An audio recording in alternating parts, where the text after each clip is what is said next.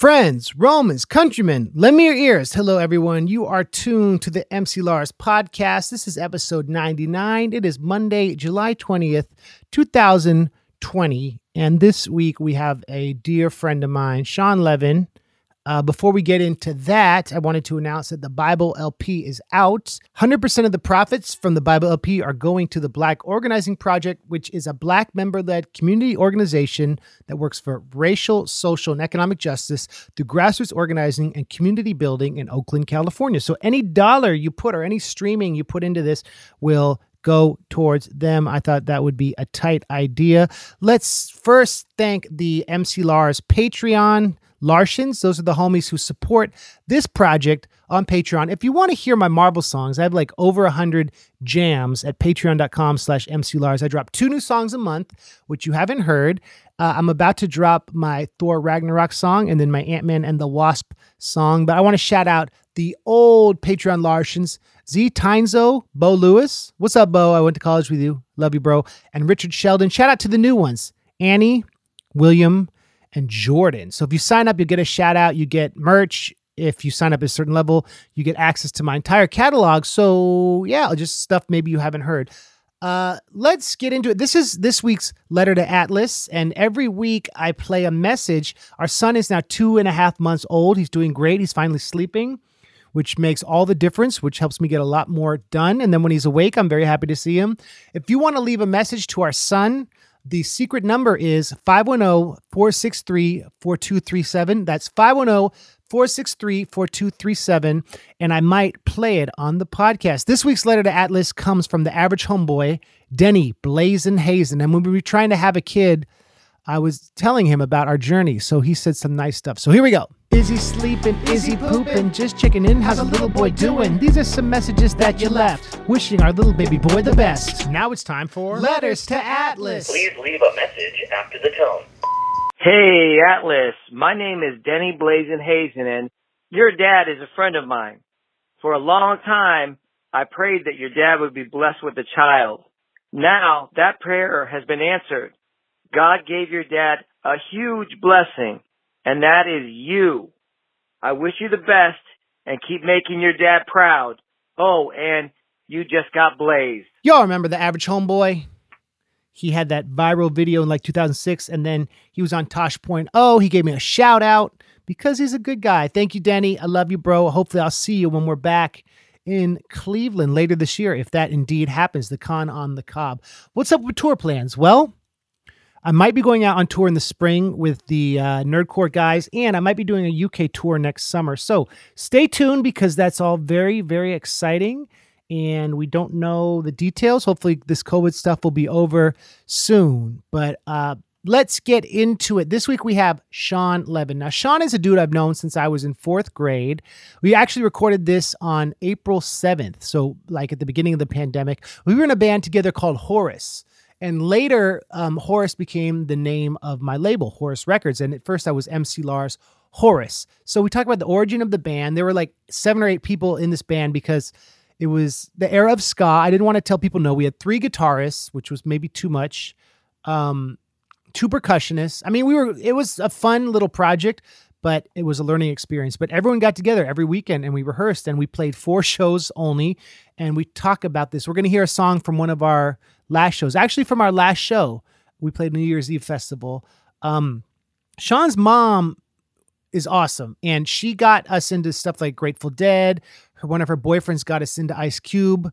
We tell a funny story about that. We talk about the time we went to see ICP in March of 2000 in Palo Alto.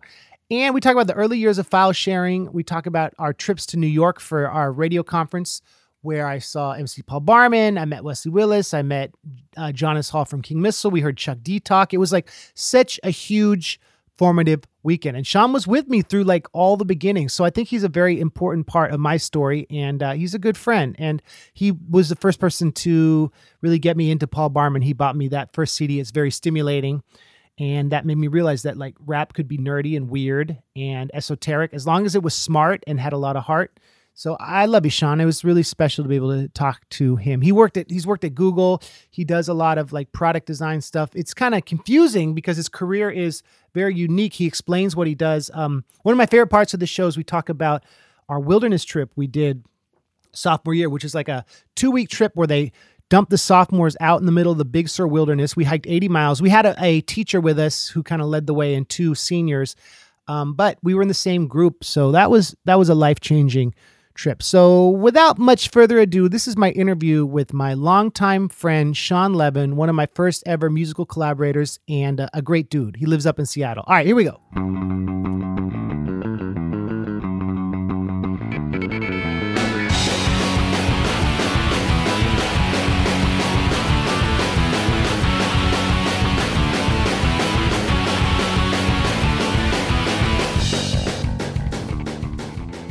Ladies and gentlemen, I'm here with Shawn Levin, an old friend from all the way back since fifth grade. I've known you, and we are doing this remote podcast because I saw you at you came to our show, and I was like, I want to talk to you about the history of our friendship and our musical collaborations.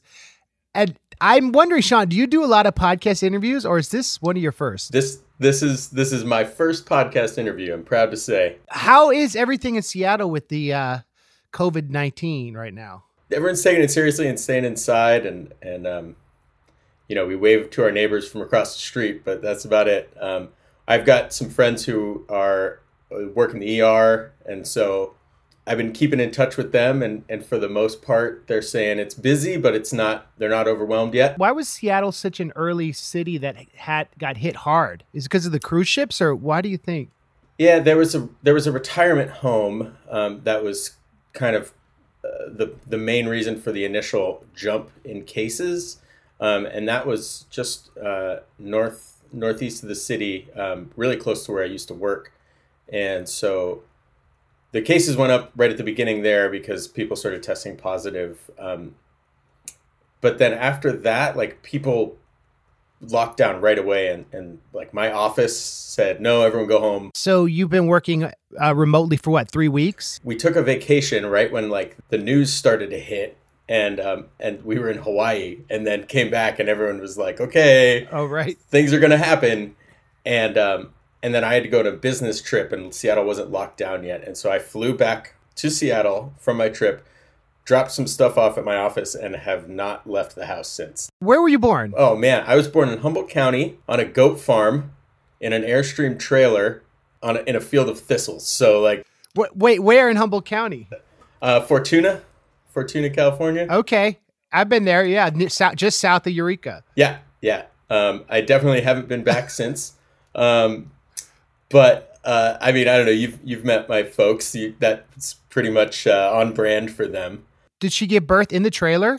Um, they had a garage built onto it, so it was kind of like a semi house, semi trailer type of deal. My mom is like, "Oh, all the animals came out and were like, it is dawn and." There was animals surrounding the trailer. I don't know what actually happened, but uh, that's that's what it sounds like. How long were they living up there? they went their separate ways and and um, we were we ended up in Santa Rosa for a while and then in Davis Davis when my mom went to college but yeah we were in Seaside Salinas PG Monterey all over Carmel Valley for a little while Right. I remember going to your house in um, Seaside when I Yeah. first met you. I think that's where you were living. yeah that sounds about right She was encouraging and supportive of all our creativity, like making prank calls and all the fun, silly stuff we would do at your house because you had like a, a cool mom. yeah she was she, oh those silly boys on the phone with who I don't know who they're talking to Like, what was the draw of the peninsula other than it being beautiful and stuff? she I know the intention was then to get her graduate degree or her marriage marriage family child therapist license and that required a degree Yeah. um, and she went to um, Chapman in Monterey they had a campus our first place was actually like two blocks away from the aquarium yeah because I went to the the um, Monterey Public Elementary School before going to Stevenson in third grade So I joined y'all in sixth grade there at the school. So for some context, Yeah. Stevenson is like a prep school in Pebble Beach, and they have a campus in Carmel that's like very small, very strict, very uniforms, great arts and dance and theater and like, but definitely a world that is just so not the real world. just this little just this little microcosm in the forest it's like you're you know you're you're driving down highway one and all of a sudden like you turn off and, and in the trees is like Yeah. it's almost like a little it was like a little hobbit village back then i don't, I don't think it is Right. now but i i don't know i haven't been back really um, Yeah. but yeah like and these little classrooms that you would you know have to i mean half the camp most of the campus was outdoors so it was like running from awning to hon- awning during the rainy season right do you remember having to do that Um, but we had a gr- some great teachers like um, Chris West and and Miss Patsy. Like I remember you really excelled in theater and like dance, especially. yeah the arts there were really like pretty formative for me and and and you know for you and for a lot of people that we spend a lot of time with um, ha- being able to do dance that early and like understand like there's you know the there's there's athleticism in something like ballet changed my entire outlook on life i think And they do these elaborate productions at the end of this year or spring, right? I don't remember why this was the case, but I remember for Mary Poppins, they weren't able to get their hands on the script.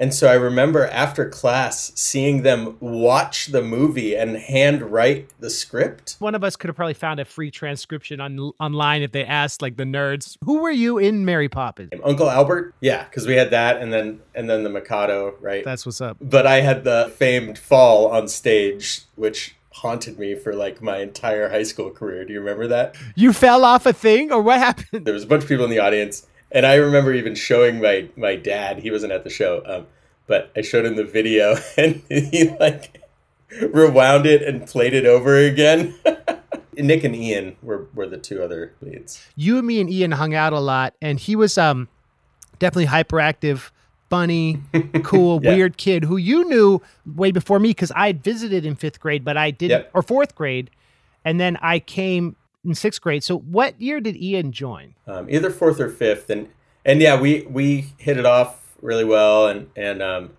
his parents were super nice to me and and so Okay. you know we spent a lot of ton of time together Okay, so let's talk about our first band. for sure So this band that you and I started and had a rotating cast of people was kind of really formative for me and um, fun. And you were always like really good sport about it. And let's talk about your memories of it first. And we only played four shows. I want to preface that we only had four total shows. and but I how many uh, how many guitarists did we have at one time? I think I think we had Three and a bassist. but I got to sit and and hold a guitar while I sang and not actually play anything. So I think that makes it fourth, right? Oh, we did like as a joke. I had a guitar with me. Um maybe not at the first night show, but at, at least at least one of our shows I did. Uh-huh. And then I I remember f- feeling really uncomfortable about singing without having something in my hands, Uh-huh. which like I still to this day I, I like what I, I play the ukulele and and um and I like to sing and play, but if I'm ever not holding something, I'm like super uncomfortable. um, and so I remember like practicing in the garage and and just holding my guitar and being like, just Andrew, tell me one note that I can play sometime. Right. That was the first electric guitar I'd ever played, even though it wasn't plugged in. Like I remember going to your house and just playing it and, and, and feeling the weight of it, and like yeah, it was just so cool to have a friend with an electric guitar. You know, Totally. I remember a few practices in the Seaside House. That's when Ian was in the band. And I like I see I have pictures of like me and you and Ian and Ben on the bongos, right? What did Ian play? Ian was playing bass before Chris did. So this would have been like sixth grade. We had Tyler on guitar Dan Myers, his Tyler's friend, who became our friend. and like they would just jam together and it was like, "Oh, that's cool. What what are we playing?" Yeah, Dad didn't read sheet music, and uh, he's very talented. I was very meticulous writing the charts. Like I kind of made it a thing to like keep all eight people or whatever on task. yeah. um, and schedule practice, and everyone was really disciplined, especially once we got to high school and got like our first paying show. totally. Wait, did we get paid for that show? Well, it was like f- sixty bucks for all of us. I think I gave everyone like five dollars. Yes. right. Nice. So that was Yeah. like, yeah. Still, I've had shows where I get paid where I've been paid sixty dollars now. so, like on bad door deals. Then Dan Dubois, seventh grade, he came and played. He actually played a, dr- a full drum kit. I, so he was in the band. I remember he played drums, but I wasn't sure. Okay, so he did. He was in the band, and then we had, um, Leah Hewlett, yeah, and then one other one, right? Um, Leah's friend. PJ McCombs, Oh, right, yeah, PJ. PJ, who later I did shows with Yep. and recorded with, and yeah, that- so it was the seven of us, and that and that was like a thing. Like we didn't want to tell people no. They couldn't be in the band, which was fine. Seven people Right. is fine. It was like years of ska, so that was like not abnormal, even though we weren't a ska band. We had some kind of ska influenced stuff, but Party on the Moon, man. Party on the Moon. I remember like playing that for I don't know friends of my mom's and and them just like I don't know if they were pretending to love it or actually loving it, but it was it was a fun song. well, at the end of this, I want to do. I always play a song, and I think it'd be cool to play like one of the versions of that. I never had a talent of singing on pitch. I could write lyrics and play chords, but you and I could have rhythm. But we had a really cool working relationship where like I'd write a song, kind of sing the melody like poorly, and you'd hear it and make it awesome and change it and like make it better. And like that was always fun. Like we had probably did like six or seven songs together like mm-hmm. that that were all I think they hold up. Like t- Yeah. let's talk about that. Uh, well, I I remember um, I remember like riding the bus with you sometimes and having like you would you would be writing songs and and yeah we just kind of like hum hum them out and and figure it out like. Uh, do you remember Yeah. that song? Jerk, you're a jerk. Yeah, jerk, you're a jerk. Oh Yeah. man, that was. I, to this day, I still hum that song sometimes. Didn't I remember I sent you that version of that British dude, our friend Richard? He covered it. Oh yeah, I t- totally so good. He did a good job. Shad Richard. And then I remember um, like us trying to write parodies of some songs, and like they always always ended up being like pretty vulgar or like really inappropriate, and like people on the bus going, "What are they? What are those kids talking about?" We're writing we're writing a song, guys. It's fine. We're being artistic. Like, um, remember MMMBop? We did a song about Hail, Hale-Bopp. Bop, yeah, yeah, yeah. Hale-Bopp, and Rolls, of course, right? Rolls is still like that was the Classic. yeah. So Rolls, so that was our first ever show, right? We had, so it's a parody of the song Good by Better Than Ezra. And in true Weird Al inspired fashion, we changed the words and made about a guy who loves eating and staying at home. Do do recordings of that exist anywhere? Oh, yeah. And a vid- I have a video of it. You have a video? Oh but wow. it's funny, dude. Shawn, it was funny watching all the rehearsals because like we were so hyper and throwing drumsticks and like I'd always hit Chris's hand while he was playing the bass parts like a jerk. Sorry, Chris, if you're listening. Yeah. And um, and then on the video of us playing, we were so subdued and serious and like trying to be like We early were '90s nervous. We were grunge. so nervous. Like Our first live thing. But the thing about the talent show is kids would lip sync to whatever, lip sync to what was big in the yeah. mid 90s, Macarena or something. But here we came with our real instruments doing this expertly crafted parody where we had to be on time and, and you sang on pitch and it was it was just like you, that was fun, man. I'll never that was one still my favorite performance memories. It was super fun. I still remember it. I, I think I even remember some of the other acts that didn't somebody do like an Op Ivy cover? yeah, Ian's brother and and yeah, and David Lucchese, David Lucchese. Lucchese, yeah. I remember hearing that in the gym. What is this song? Time Bomb? Yeah. Or and it was like we had to wear uniforms, but for the talent show, I wore like my grunge cut off jeans. I remember you wore like a tie dye shirt, maybe in pr- purple glasses. Right, right. Yeah, we I, I don't think we quite had Yeah. the like the stage uh stage clothing down because I remember at our first night set, what did we, we were like, No. let's go to Goodwill and buy like suits or something. I Tux, yes, old used suits. but yeah. like it, none of them really worked out quite right. no, I mean we are, but not everyone dressed up in suits too. That's the thing. Like some people, like PJ, which wore a striped sweater. Right. I mean, I think I still have my original Insectivorous CD somewhere. like a sticker, like put his stamp on Yeah. the CD. We would do these like parodies and songs, and we never really released or sold the music. It just was for us, really, which was why it was fun. I never really remember thinking like, oh man, like I can't wait to yeah, like put this on a CD and do something with it. I just like it was just fun to play music and to get together and play, you know, and and um, it's one of the things like I still to this day I don't do it very often, but when I when I do, it's like it's such a it's such a wonderful thing. It's a you know a, a beautiful like release to just like play music and, and enjoy playing. You get to do it all the time. I don't get, really get to do it much anymore, but um, it it really started then, uh, and I think it it's still I remember it to this day. Like that that's why I like it. it's uh it's something that like always gave us a reason to all get together and it was like our crew right and it was like Mhm. I, something pure about that because it was just for the love of it and you were always a supportive friend because you'd let me kind of lead but then when it came time to to do shows you were the front man but like it was okay because you had the talent and like but you would you would kind of you validate my creative ideas you'd be honest with me you'd let me know like you'd give me feedback if the words were wrong on the paper and like Mhm. stuff like that and um the uh and your mom is a musician too i remember you you played me something where she sang on a tr- track like harmonies or something right she's musical talent She, yeah, she used to sing a bit. Um, she was played with a group called Geist, um, which is uh, friends of ours. They were actually at our first night show.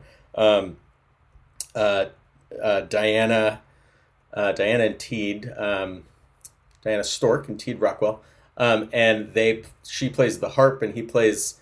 Uh, back then, he played an instrument called the Chapman stick. Um, he now it's it's kind of morphed. He plays an instrument called the Warr guitar. It's essentially a very um, a, the neck of a guitar, except with you know 24 strings or something like that, and, and you tap with both hands um, along the neck of the guitar to play um, the notes. It's it's a beautiful instrument, um, and yeah, way back when they had um, a, a track. I don't remember what it was called, but my mom sang on it, and it was yeah, it was it was very nice. Um, and I think she played a couple shows with them. Um, and I, you know, I growing up like that was always there was always music around in the house. yeah i remember she had big speak two big like old school speakers in the living room yeah, that were like huge yeah. In true in true like Deadhead fashion, it was like the speakers were very important, but the the sound quality on the tapes were terrible. So right you're yeah she i remember she was in the grateful dead and i remember i learned about them through you and the, the whole like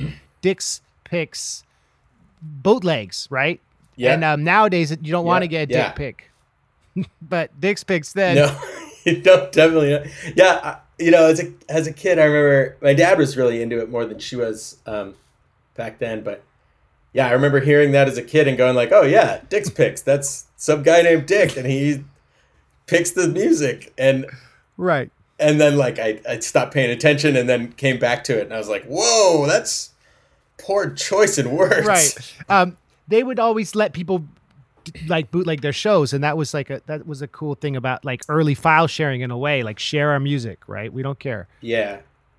Yeah, it's actually a really interesting um, kind of parallel to the music sharing that we grew up with, right? Like they did, you know, they allowed people to to plug directly into their soundboards and and get pretty great recording quality. You know, I made, I made that joke about the tape quality, but that was usually because tapes were copied 10 times over. Yeah. But like the original recordings were really good. And um, and there was this huge network um, of of people trading tapes that my dad was super into, and now it's all online and, and it and it kind of mimics what we used to do way back when, but like it was you know it was done by mail and by you know like yeah. people I don't even I don't even know how people would get get tapes from each other. I think it was like they met at shows and yeah man. and like you trade trade and illicit tapes. yeah and it was te- some for some bands it wasn't legal and that's how like the jerky boys kind of became this underground thing and how i was i would trade tapes with uh Mhm. online and like that's how i got people would send me tapes and i remember that's how i got into icp early and like was brought Oh, and really? we all kind of coalesced around that as they got bigger and bigger but yeah like like ringmaster the first icp show i ever went to was with you john bell and cindy right and your mom and Cindy, yeah, and my mom in the back. Man, that I uh, what a memory did I send you? Cindy sent gave me some pictures of that when I saw her. I saw her in Hong Kong, Yeah. and we were talking about that show, and and sh- I think she sent me some photos of that in our in our juggalo makeup crazy show. So much fun though. Like, I, yeah. Um, and by the way, uh, I haven't caught up on all the Hatchet Chats, but the ones I've listened to are, are awesome. Thank you, Shawn. I want to do, do an episode when I do the the clowns from outer space. I'm going to talk about that show, and probably it'd be cool to show those pictures like in the YouTube video. For sure. Yeah, yeah, yeah. Be. Absolutely. Twiztid opened for them, is that right? Yeah, Twiztid, got which s- was we we that's got to see them. early Twiztid. yeah. totally. so tight. Um, at the Icon in Palo Alto, which isn't there anymore, And I Mhm. remember t- talking to these people who had came from like Bakersfield or something, and they're like, "So are you guys from Palo Alto?" And we're like, "Nope." And they're like, "Oh, oh, so you guys aren't Richies? That's good." And we were like, uh, "Like, do you remember that these scary old adults were like judging us if we were from this Right. rich town, which we weren't. We were just from a different rich town." Yeah, totally. But we we weren't going to tell them that. I was like, uh, "No, we aren't from here." Oh, good. There were so many good musical venues in the Bay Area. These tiny venues that aren't, you know, they're not there anymore. But like, You know, Slim's is Slim's just closed. Do you know that? I th- I heard that, yeah. And um, Yeah. I remember there was some like in Santa Cruz. I don't remember where it was, but Palookaville? that place was killer. And that doesn't that's not there anymore, right? No, it's like a restaurant now. Yeah. It's hard. Well, here's the thing: like with the music business, bigger bands will play just San Francisco, then maybe Santa Barbara, but usually L.A. It's rare to play San Francisco and Santa Cruz. Like, Mhm. why would you do that? you usually hit Santa Cruz when you go through, right? Or do you not? I the last time I did both was probably 2011. Honestly, I usually do San Francisco and L.A.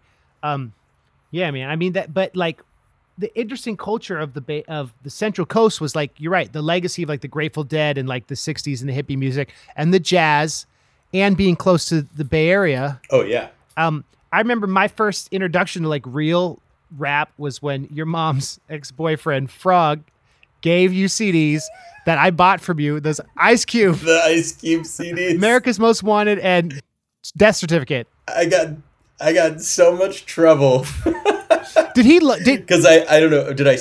I sold them to you or I get? I gave you twenty bucks? I bought them both for That's ten dollars because I'd sold Ian my PS, well, not PS, my Game Gear, and every for like a hundred Right. bucks, and every week he'd give he'd bring me twenty dollars his allowance for like And- five weeks. So I was like, Shawn, let me buy those from you.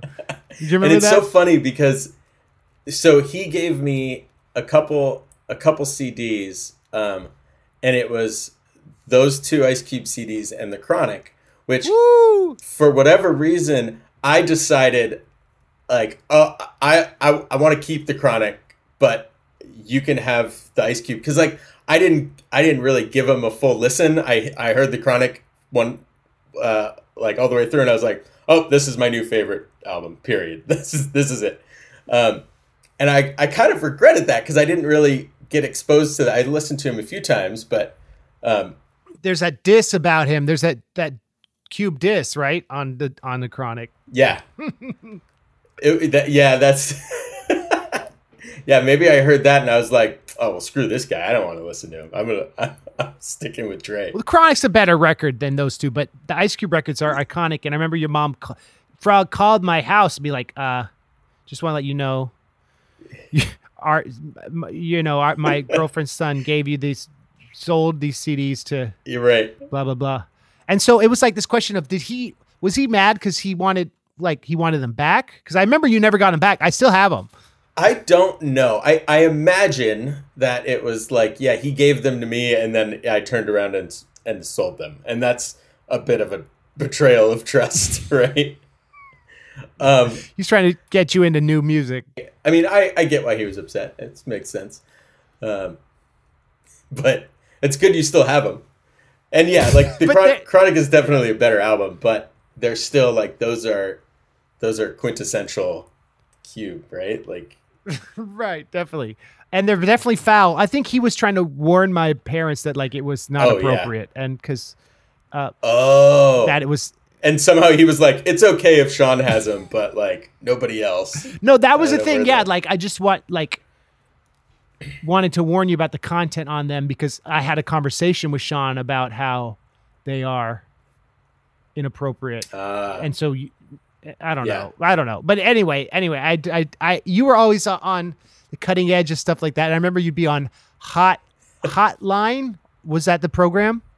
yeah, the ser- and you had a server yeah. and you'd ha- get all the wares and rare MP3s and Eminem freestyles. Yep. You Yeah. remember that? Yeah.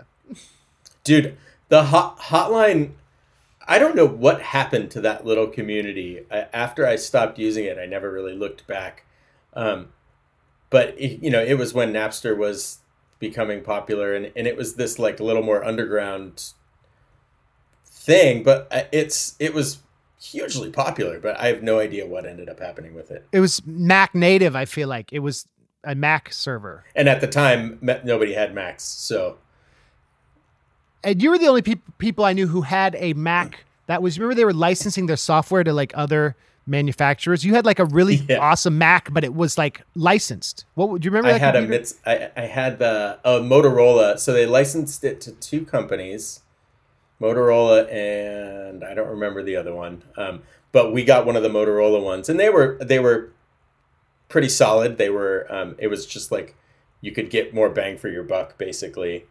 Um, yeah. But our first Mac was we had a Quadra 605, and then and then the next one was the Motorola one, and that's the one that it was mine, like that lived in my room. Um, It was so yeah, I- fast. I it was, was- like so good. yeah. yeah. And yeah, the thing with Hotline was if you wanted to um, connect to multiple individual servers, you had to open up a new client. So I would open up 12 Oh. Hotline clients, and so you had to run them all simultaneously. And it was dial up, right? Or did you have like ISDN or Ethernet? It was dial up, right? Uh, we had I we had uh, we had dial up for a while. Maybe when we moved to PG, we got yeah. we got something better, but it was dial up for most of the time. It definitely in in Seaside. That's what's up. Um, that's cool, Shawn. Okay, so let's talk about. So we played. So here are the four shows that we played. The two talent shows. We played that like singles party at our friend's mom's trailer park in Pacific Grove. Do you remember this? The Christmas party Wait, for parents. It was like a warm up for the New Year's. It was like someone had like a singles get together.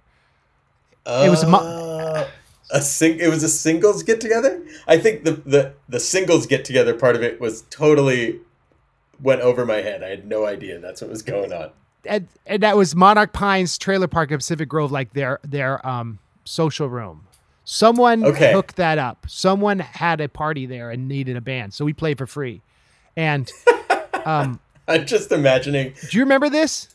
the the people there going like, "What are we listening to?" No, I mean we were, you know, the everyone was like jazz trained, so we were able to do the instrumental stuff. But like I remember, I was like, I had this song I, I wanted to do solo minute, so I'd get out my guitar and sing this song about how you can't go back to Disneyland, like a sad song about oh, childhood. Oh yeah. And didn't we all like we all left the stage, right? That was your like that was your solo bit. And then I was like, all right, everyone, shh, shh. All right, you guys can please stop talking. Or, okay, keep talking if you want. I said that and it got real awkward. And I sang the song like, Did you really? yeah, I was like, not, Do you have a recording of it? I don't.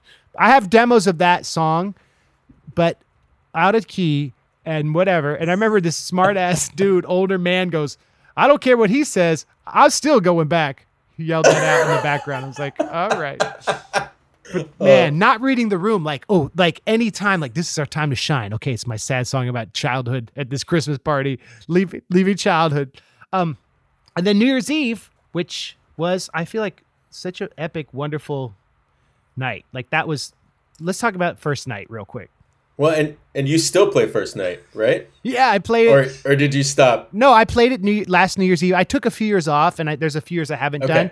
But most years since '98, probably like eight, 80 percent of them, I've that's been my New Year's Eve thing with MC Lars, Awesome. all because of us, Shawn. It's great. It's yeah, that show I remember it was yeah, we were in a a wasn't it like a gym, right? It was And called the was- Scout House. It was where the Boy Scouts met. Right. And there was maybe 30 people. What do you think? Yeah, but it was all our parents, maybe like 50. It was our parents and their friends. And that's what I realized having eight people in your band means that people are going to come because everyone wants to support their teenage kids on New Year's Eve. Totally. I also remember we had a we had a set list and I was really really I still am really really bad at remembering words, right? Okay. Like I can sing along to songs, I can I, I memorize the melody no problem. Um but lyrics I'm just terrible. And there were so many. remembering what the words are. And and so I remember I had to have music in front of me, which is like I think I had a music stand, which for just the singer to have a music stand was I, I felt a little embarrassed by, it, but I, I, I don't in retrospect I, I don't think it mattered. Um, but yeah, that show was I think we all had music, the charts and the chords. yeah probably. Um, and I we played for like I feel like we played for like 30, 45 minutes, right? How long was the set? No, I think we played three 45 minute sets, man.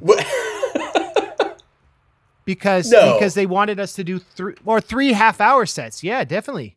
Because we had two sets. We had a break and then um yeah. And Huh. this is something else I learned.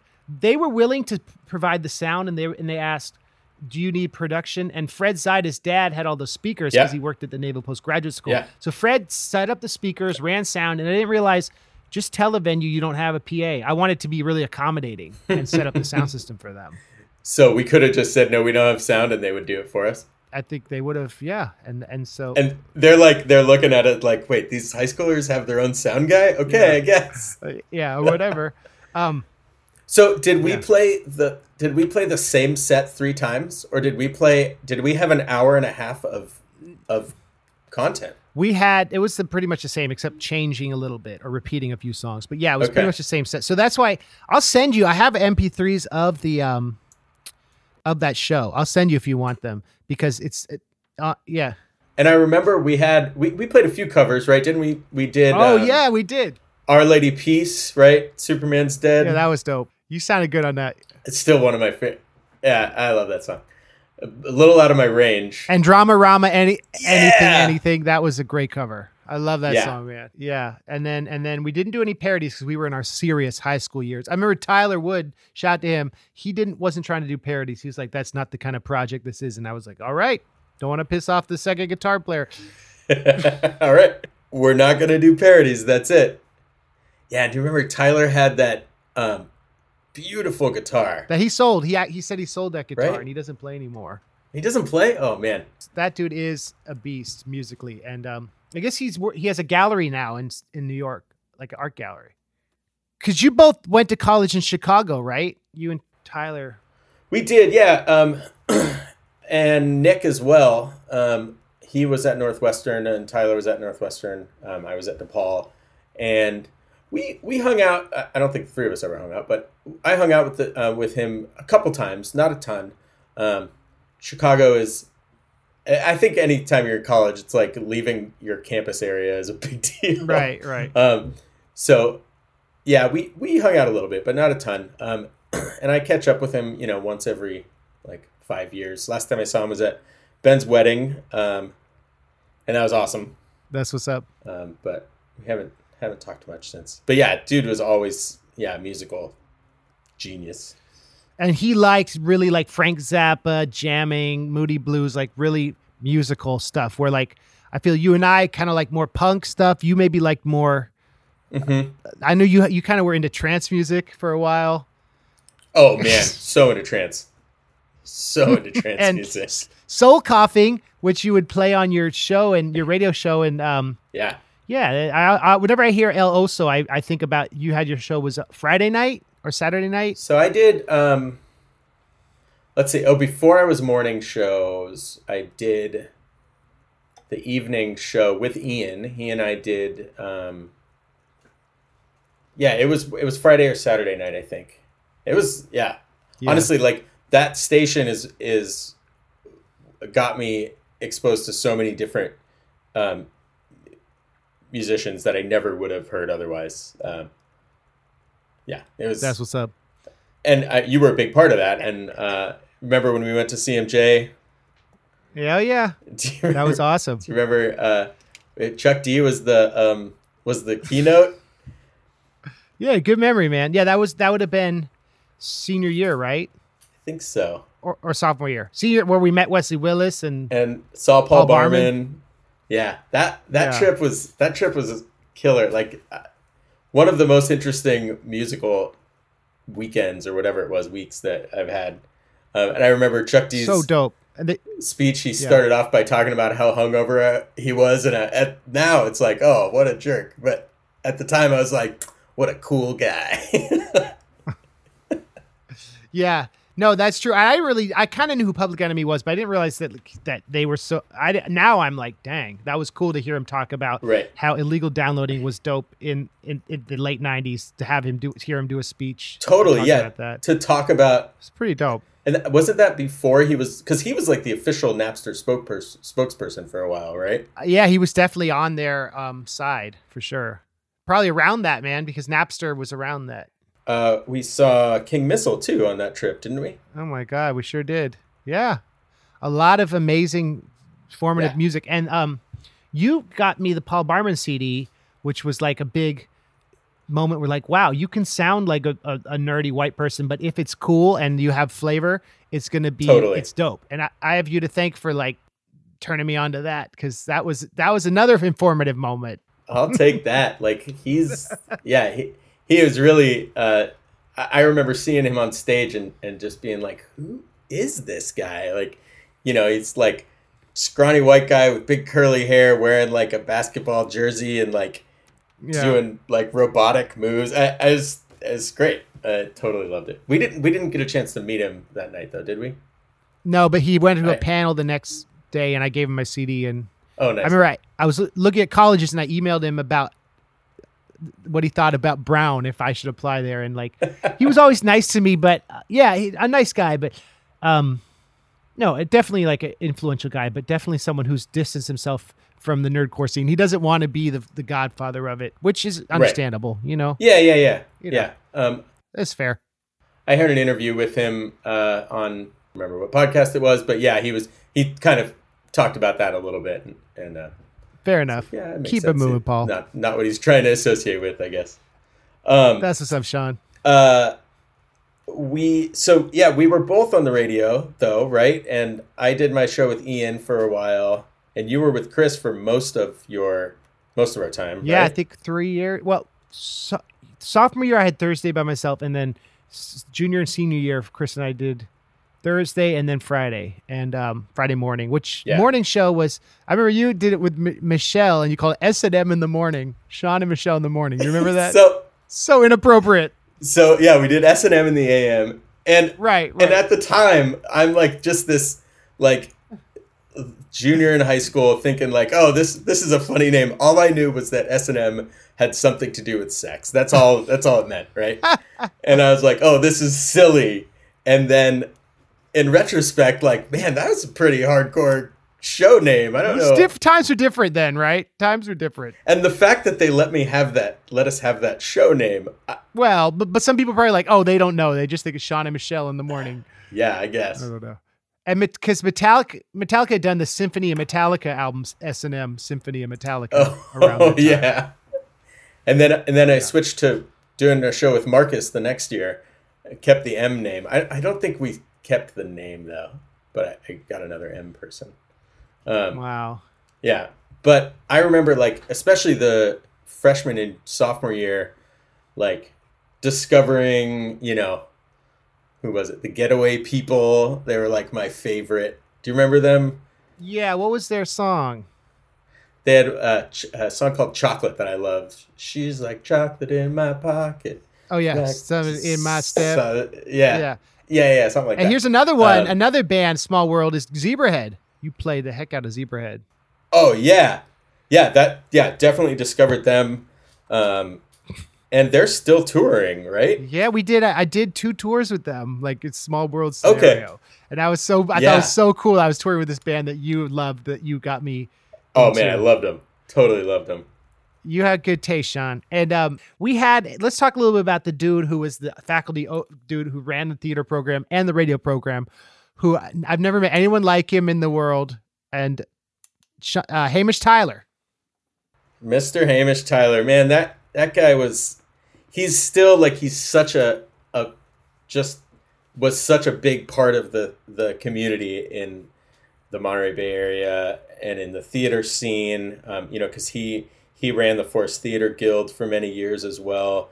Um, he ran the radio station, and so the the station it, it was this really interesting thing in our school. I felt like the you know the radio station had a lot of like kind of like a lot of cool hip kids did it, and then like the theater scene had a bunch of like nerdy theater people. And there was right? some crossover people like you and Sean Hart.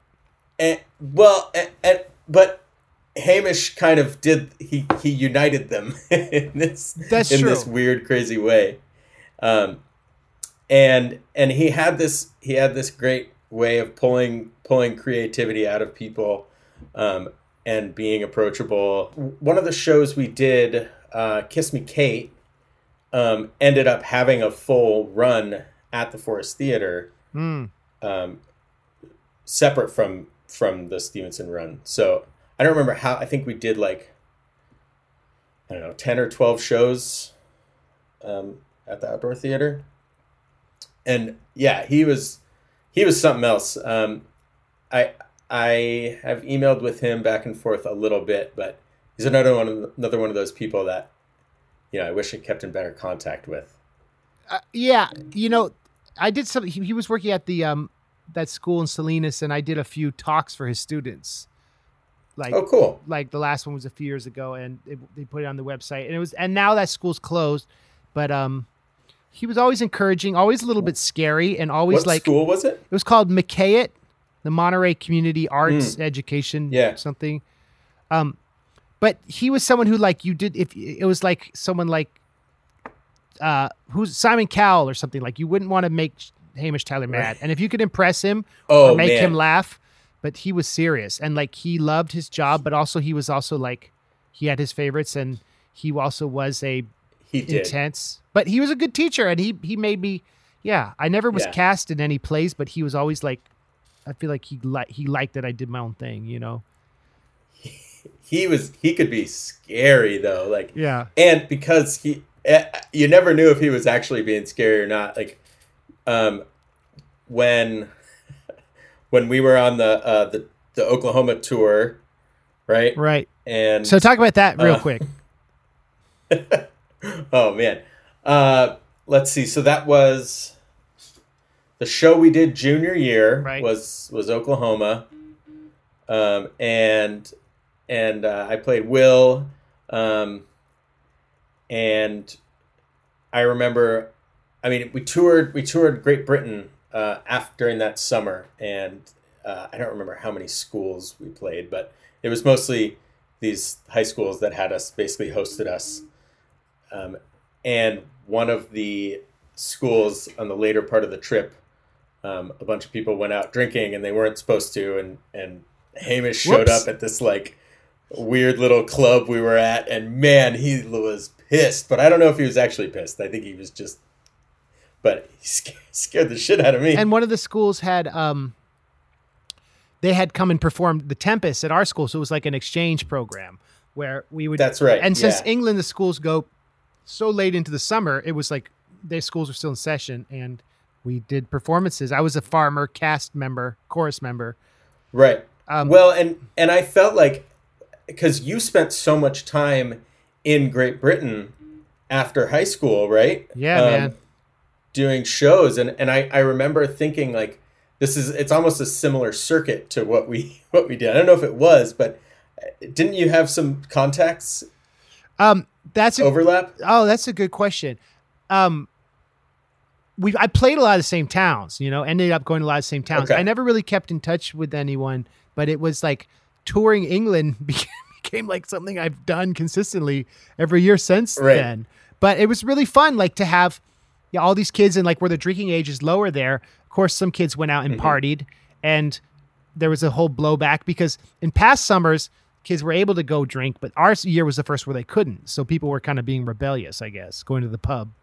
Yeah, yeah. And were were you there that night that we all got caught? I was not out. I was Okay. was but but but some people got Yeah. in trouble and some didn't, right? That's what was crazy about Oh it. yeah, some people like hid in the bathroom and they never got caught. And no one ended up no one snitched on people who were supposed to who were there, right? No, no, people were pretty. Yeah, people were pretty good about it because I, I think that the faculty also knew it was kind of a like like ah these kids are still of dr- legal drinking age here, and I- I think they knew it was kind of a, a a ridiculous thing that we had to lock it down, but they did, and um, and so I don't think they wanted to investigate and get people to rat out other people too much. No, and and I remember and then there was this thing called the judiciary committee where so the kids who hadn't graduated Oh man. had to go in front and like it's like it was like court for the prep school kids. And so did you have to do that? Totally. Were you one of the kids who had to get JC'd or no? I don't recall having to be JC'd, but I was definitely like I was in trouble. So why wouldn't I? Maybe they liked you enough that I mean, because Uh, yeah, I don't know. Uh, oh, you know what? I I maybe I didn't. So I was staying at a host Uh-huh. family, and it may have been that like I I went home with the host family and just like nobody wrote my name down. I I don't remember exactly, Wow, but Shawn, that's it was- crazy. maybe I was one of the people that didn't get in trouble. I don't remember. Um, I remember. well, I won't name him, but the next day on well, I will. Joey. The next day on the bus, he was Yeah. like dr- drinking Yeah. vodka from his his his water thermos, sharing it. I was like, man, so Yeah. unfair. Like the rules, like what are you doing? like some people, Yeah. and it was just like high school is teaches you that like it's all about context.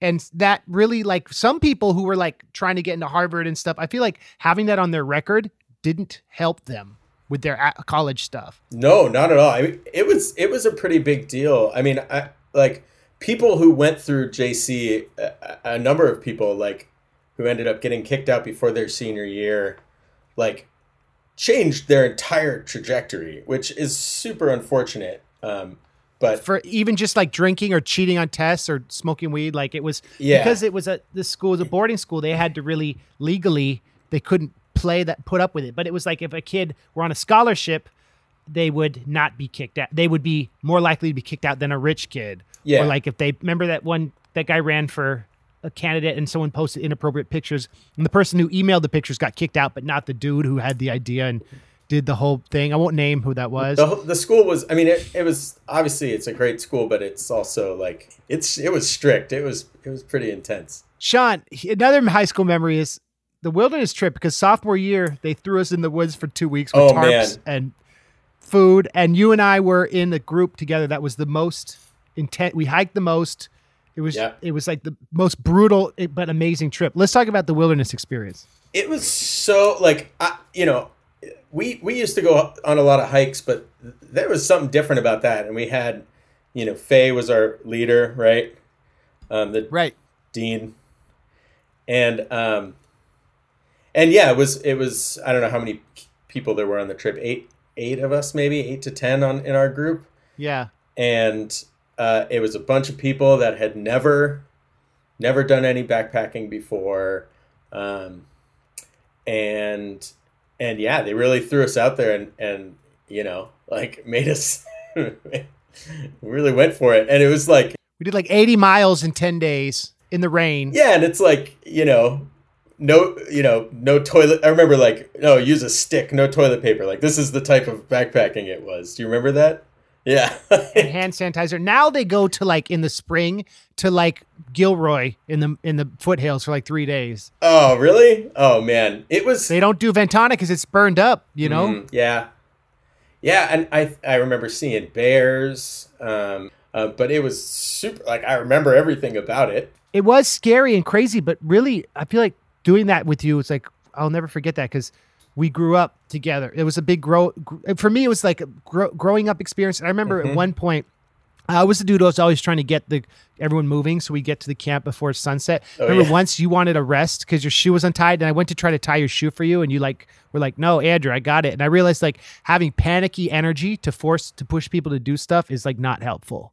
That was a lesson. You taught me that too, man. Taught me many lessons. Yeah, I Yeah. It was. Uh, I I just remember like yeah the solo the solo expedition thing was just like it almost like I learned how to meditate there. You know, like I didn't Mm, know about med- did. I didn't know about meditation, but you were kind of forced into it, and then it's like oh okay, I get it now. And yeah, all these letters from all over.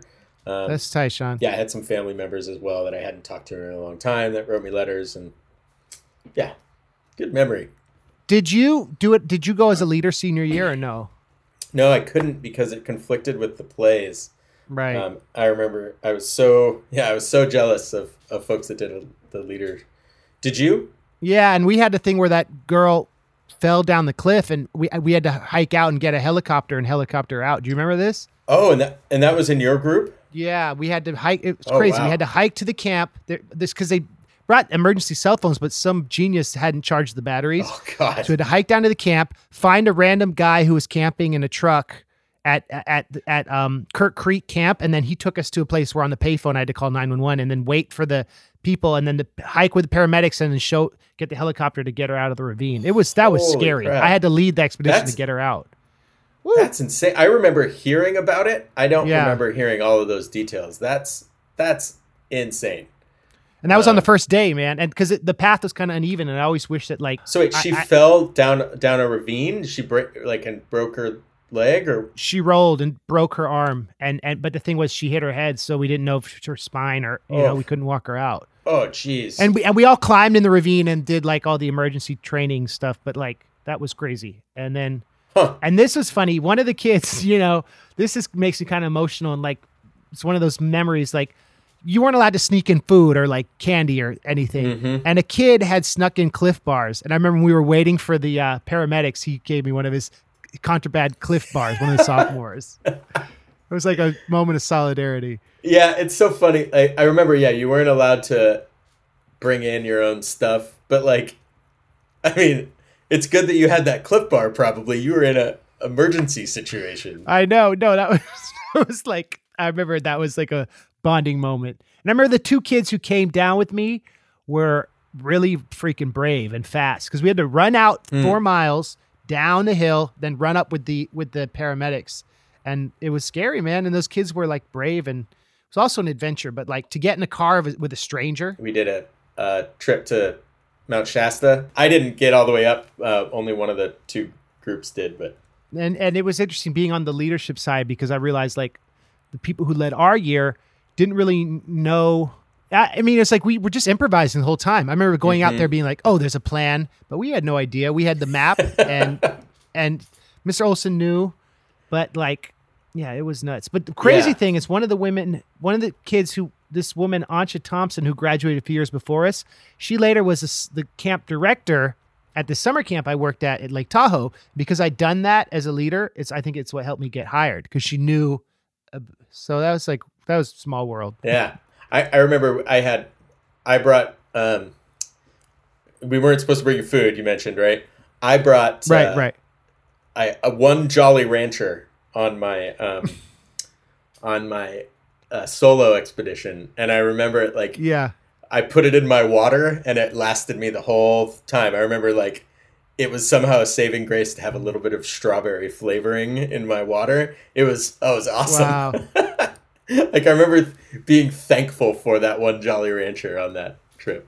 It's like my sustenance. Yeah, Gratitude for something simple. yeah.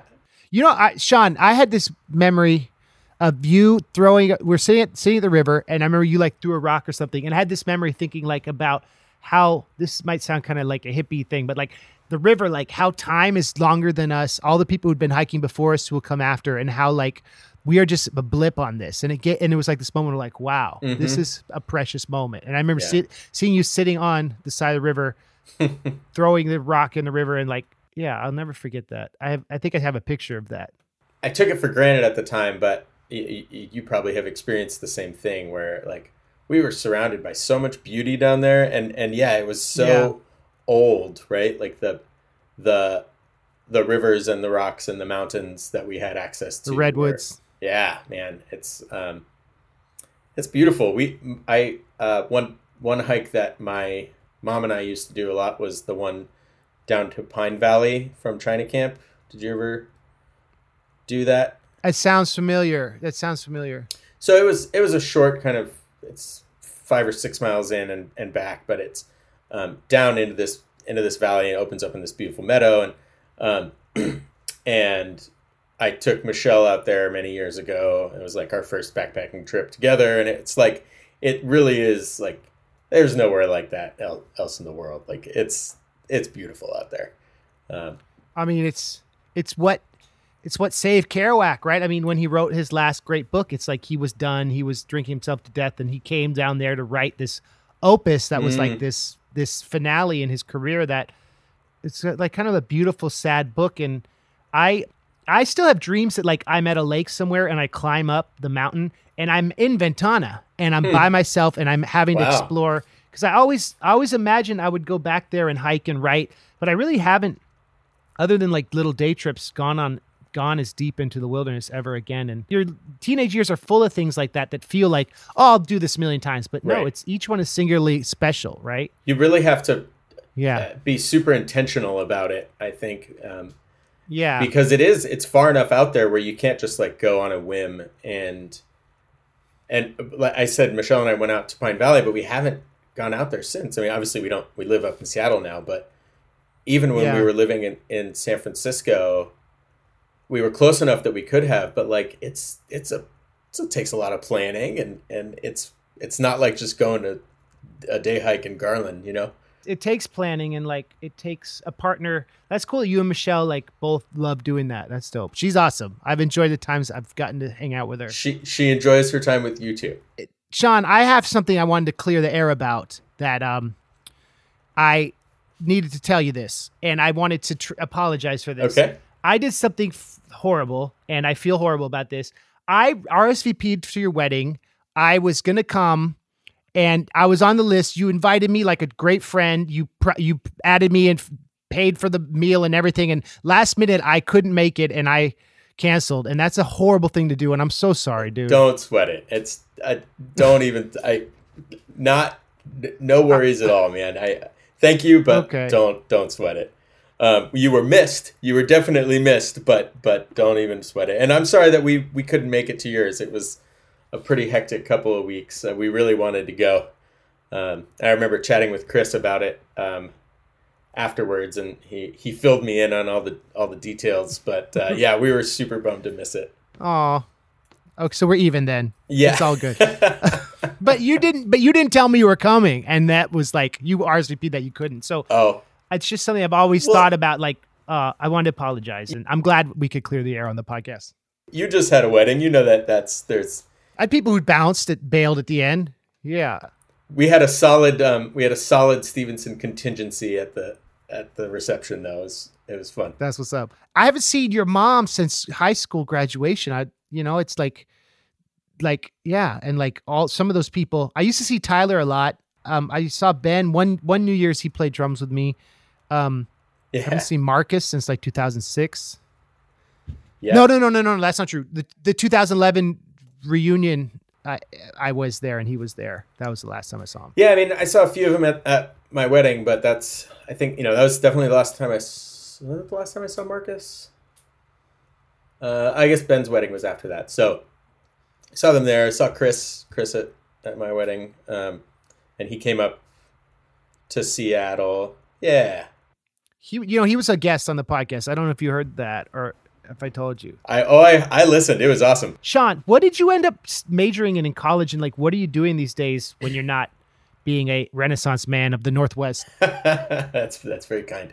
Um, uh, so uh, my my major um, was video game development. I originally originally went up there for broadcast journalism to um, to Paul, Uh huh. um, and that was radio stuff, right? Um, I switched over to video game dev uh, after year and a half or so, um, and and finished up my degree there. Um, and it was kind of a as very much a a period of time in in like more formal education for video game dev where people were trying to figure out what those programs should look like. And so at the time it was very much a like let's let's do a little bit of everything. Let's do some design animation modeling rigging production etc um, and now it's a lot more specialized so I, I came out of there with with um, a pretty good base but uh, i ended up not doing anything in, in video games um, right out of school um, i ended up at, at google instead working on the maps project which is like it's awesome. you know, at the time I was like, well, this is this is great. Um, and and I did maps for four years um, up here in the Seattle area, and uh, like did a lot, worked on a lot of really cool stuff. Um, uh, the ski resorts, ski resort mapping that you see right now, that was our team. Um, a bunch of specialized things like that. Um, and and when we were moving when I was moving down to the Bay Area, um, I was looking at within Google, but I also decided to look elsewhere, and um, I ended up uh, getting a job at a hardware development firm, and I've been doing that ever since. So, so I was at Google up here in Seattle, and then we went um, when I moved down to the Bay Area. We were looking at other places, and I ended up at a hardware development firm down there um, called Lime Lab at the time, and um, and so I moved into hardware, and I haven't haven't looked back. And, when I say hardware, I mean mostly consumer electronics, um, some medical devices. It's basically doing the engineering work behind uh, behind the design. So mechanical, electrical, firmware engineering is is is what the firm does. So um, I um, I'm a program manager, um, and uh, I was at um, Lime Lab for a few years, and then now up here in Seattle, I'm at a place called Synapse, and it's a similar firm, um, similar group of clients, but just working on like really cool, fun, and interesting stuff. Um, it's you know basically getting things ready for manufacturing. So you know not just like 3D printing a part, but making it you know manufacturable a million times over.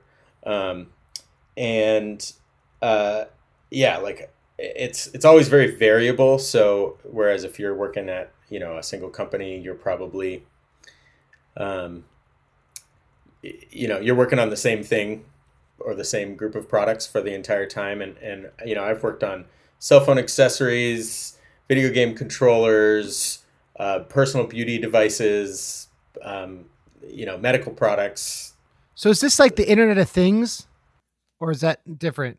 It is related to IoT. Um, generally speaking, most most consumer products nowadays that are developed um, will likely have some IoT component to them. Right. Um, so yes, sometimes um, the last couple products I've worked on have not have not fallen into that category. Um, but uh, uh, but yeah, there's there's definitely some of that. Um, the yeah, what can I say about it? I, we, unfortunately, I can't talk about the products themselves um, because we're you know we're pretty hardcore about confidentiality of our clients because we have um, a very diverse uh, client base. But um, just like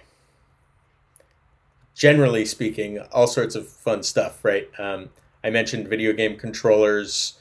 Um, uh, I because of my background um, it's it's a pretty unique crossover for me where I can apply some of the stuff I worked on in college and also um, the hardware background that I have. So um, that's, that's so cool. you kind of became an engineer or a product designer. I, I am not an engineer. Um, I I work I manage manage projects that have engineers yeah. working on them. So um, I, I can get pretty technical, but I, I have thought about going back to school potentially to do some engineering work. Um, particularly in the area of soft goods, fabrics, and foams and things like that. Um, yeah. I've done a lot of pretty interesting products that involve fabrics. Um, but so far, that's that's not where I'm headed. I'm I'm doing program management right now. Did you like your years living in Chicago? Oh man, I loved and hated Chicago at the same time. I absolutely love right. the culture and the people in Chicago. Um, the weather is brutal and don't let right. anyone tell you otherwise. Um, it's mm. it's like I I think I came to the realization after year eight where I was like, you know, I can deal with this weather, but I don't I don't have to. so right. I think I'm gonna leave, and that really was it. I, I just kind of up and up and left and moved to Seattle um, after I graduated and finished all the stuff I was working on. I I still we still go back to Chicago every year. Um, I still have a ton of friends there you know, we we go to we try to go to every year. Wow. Yeah, That's yeah. I, I, think Michelle and I have been back at least once a year since we started dating.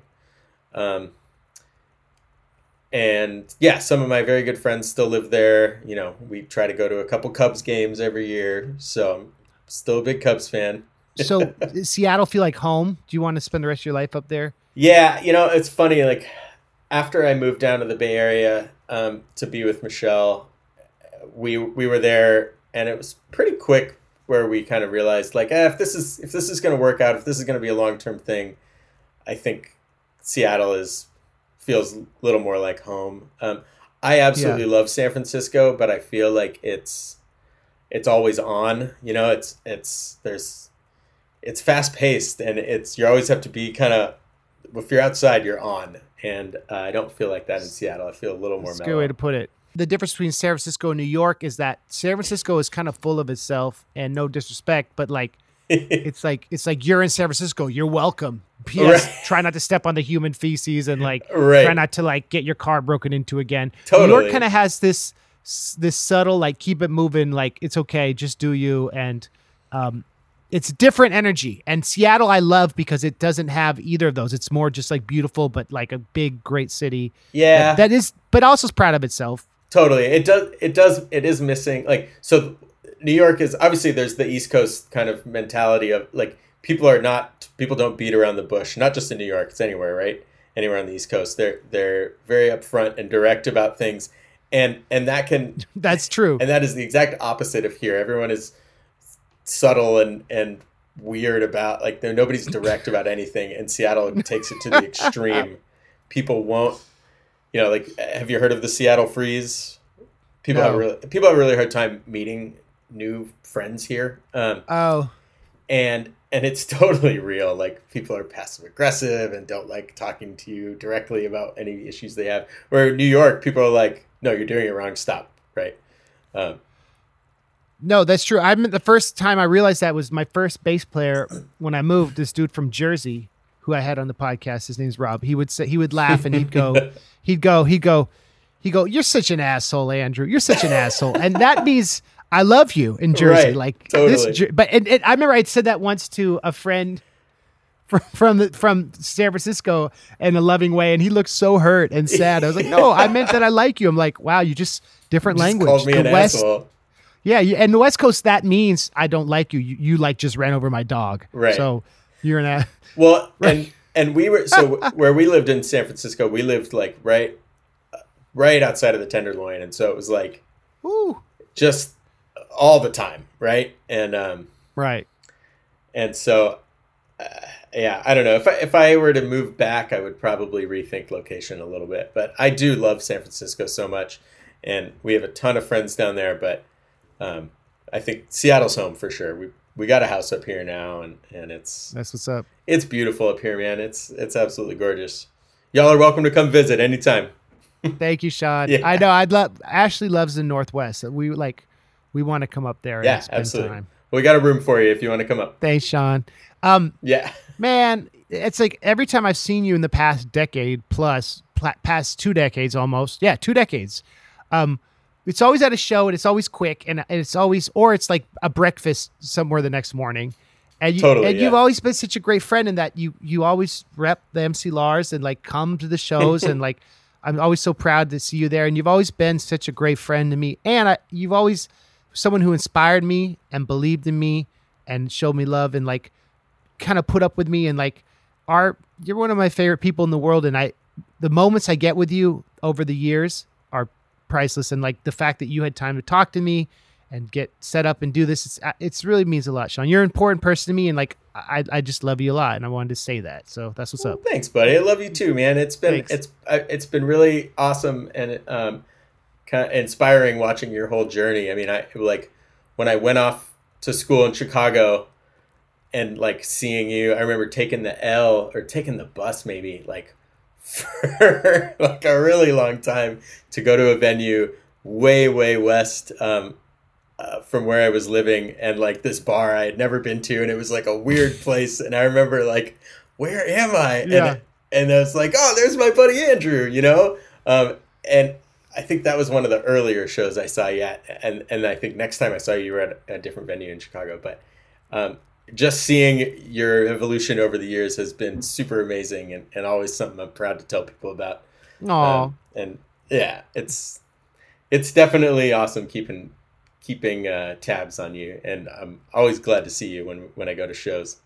Thank you, Shawn. Well, it's like special that we've been in touch, and I think one of my favorite things about touring is having gotten to like connect with friends like you, and more than Mhm. more than if if if we if I never got to travel, you know, I like, yeah, I always get to see people at your shows that I I never get to see. like Graham, Um, I I think. Uh, yeah, whenever whenever you're in Seattle, I get to see Graham, and that's awesome. yeah, Um, I think like I think I went to one of your shows in Austin, maybe, and I think I we saw some people there. I've I've seen a bunch of random high school folks at, at your shows, and it's always like, oh, look at this, look at look at Andrews up Yeah. there, you know. It's wait, great. wait, wait. Where were you living in Austin, or were you just there for South by? Or visiting? No, I was I was not even for South by, although it did.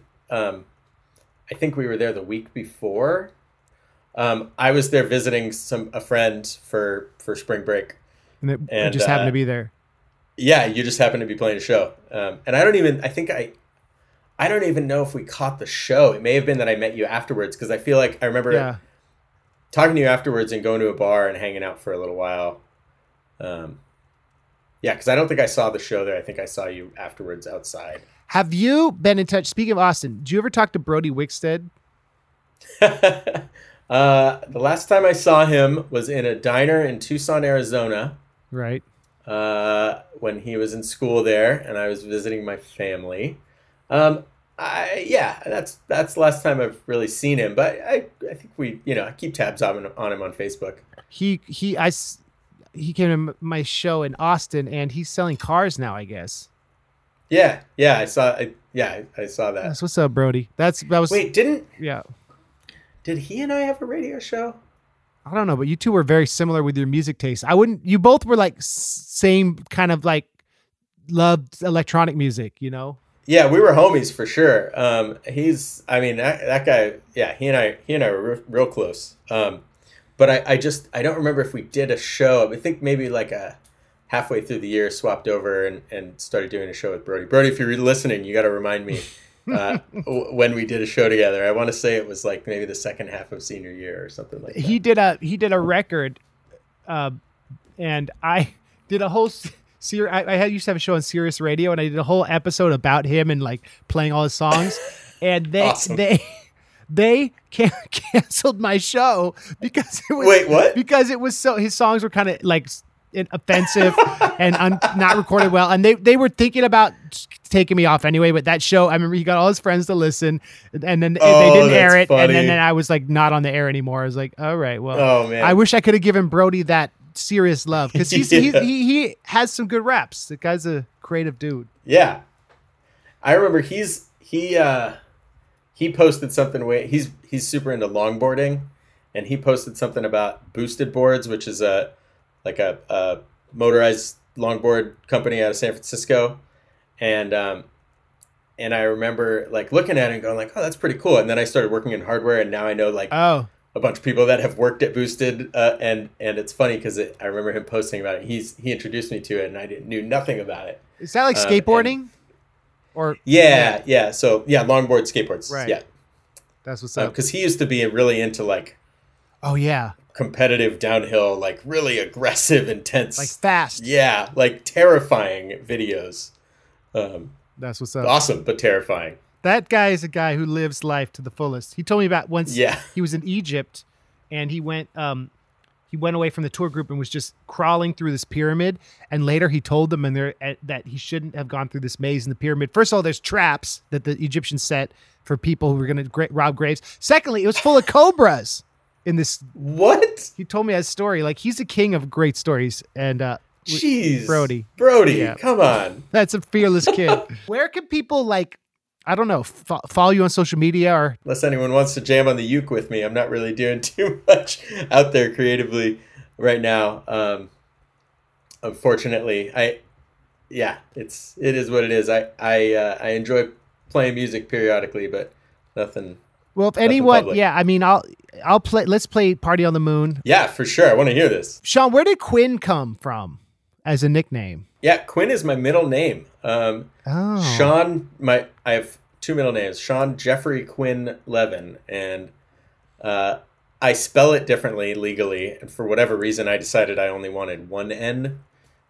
So right. I don't I don't know why. I was just, but yeah, my name spelled Q U I N N technically. Here's why I asked this because I remember Hoyun, our friend, our Yeah. he was a, a, a kid, a Korean kid who joined our our class and was like really special, awesome friend. He would always call you. He would always talk about the Quinn Levin thing because that was like your nickname. Yeah, it was my the fact- AOL my AOL handle. And the fact that you held on so hard to Quinn Levin, I was like, I need to come up with a pseudonym. Let's th- think, Lars Horace. and that was like an inspiration for me coming up with my fake name. But I didn't know it was actually your middle name. Yeah, so it's yeah. actually tight. Yeah, Okay. it was I the yeah Quinn Levin on Quinn A- at AOL. yeah Yeah, Quinn that's Lev. me. Shawn, say hi to Michelle for us. Good to talk to you, buddy. This is killer. This is tight. Thank you for all your time. So so um here is Party on the Moon.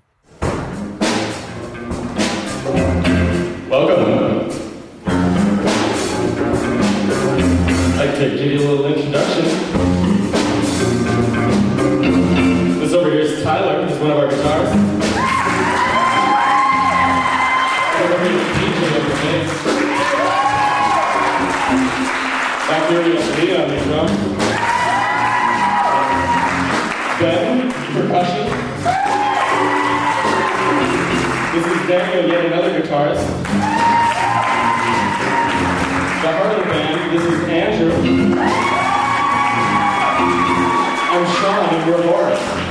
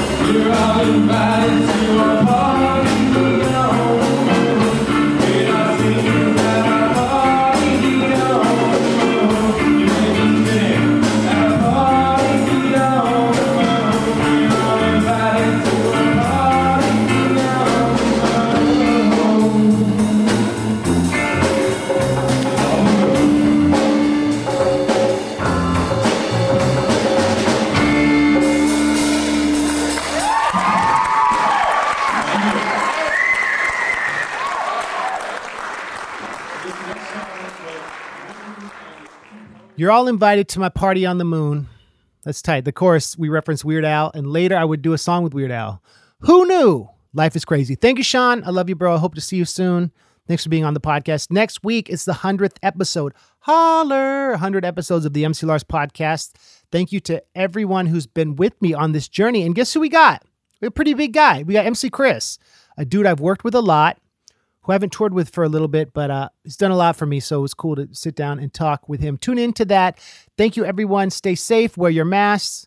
This COVID stuff will be over by 2047. Huh? Hopefully before that. But anyway, uh, thank you for tuning in, and we'll see you next week. Peace.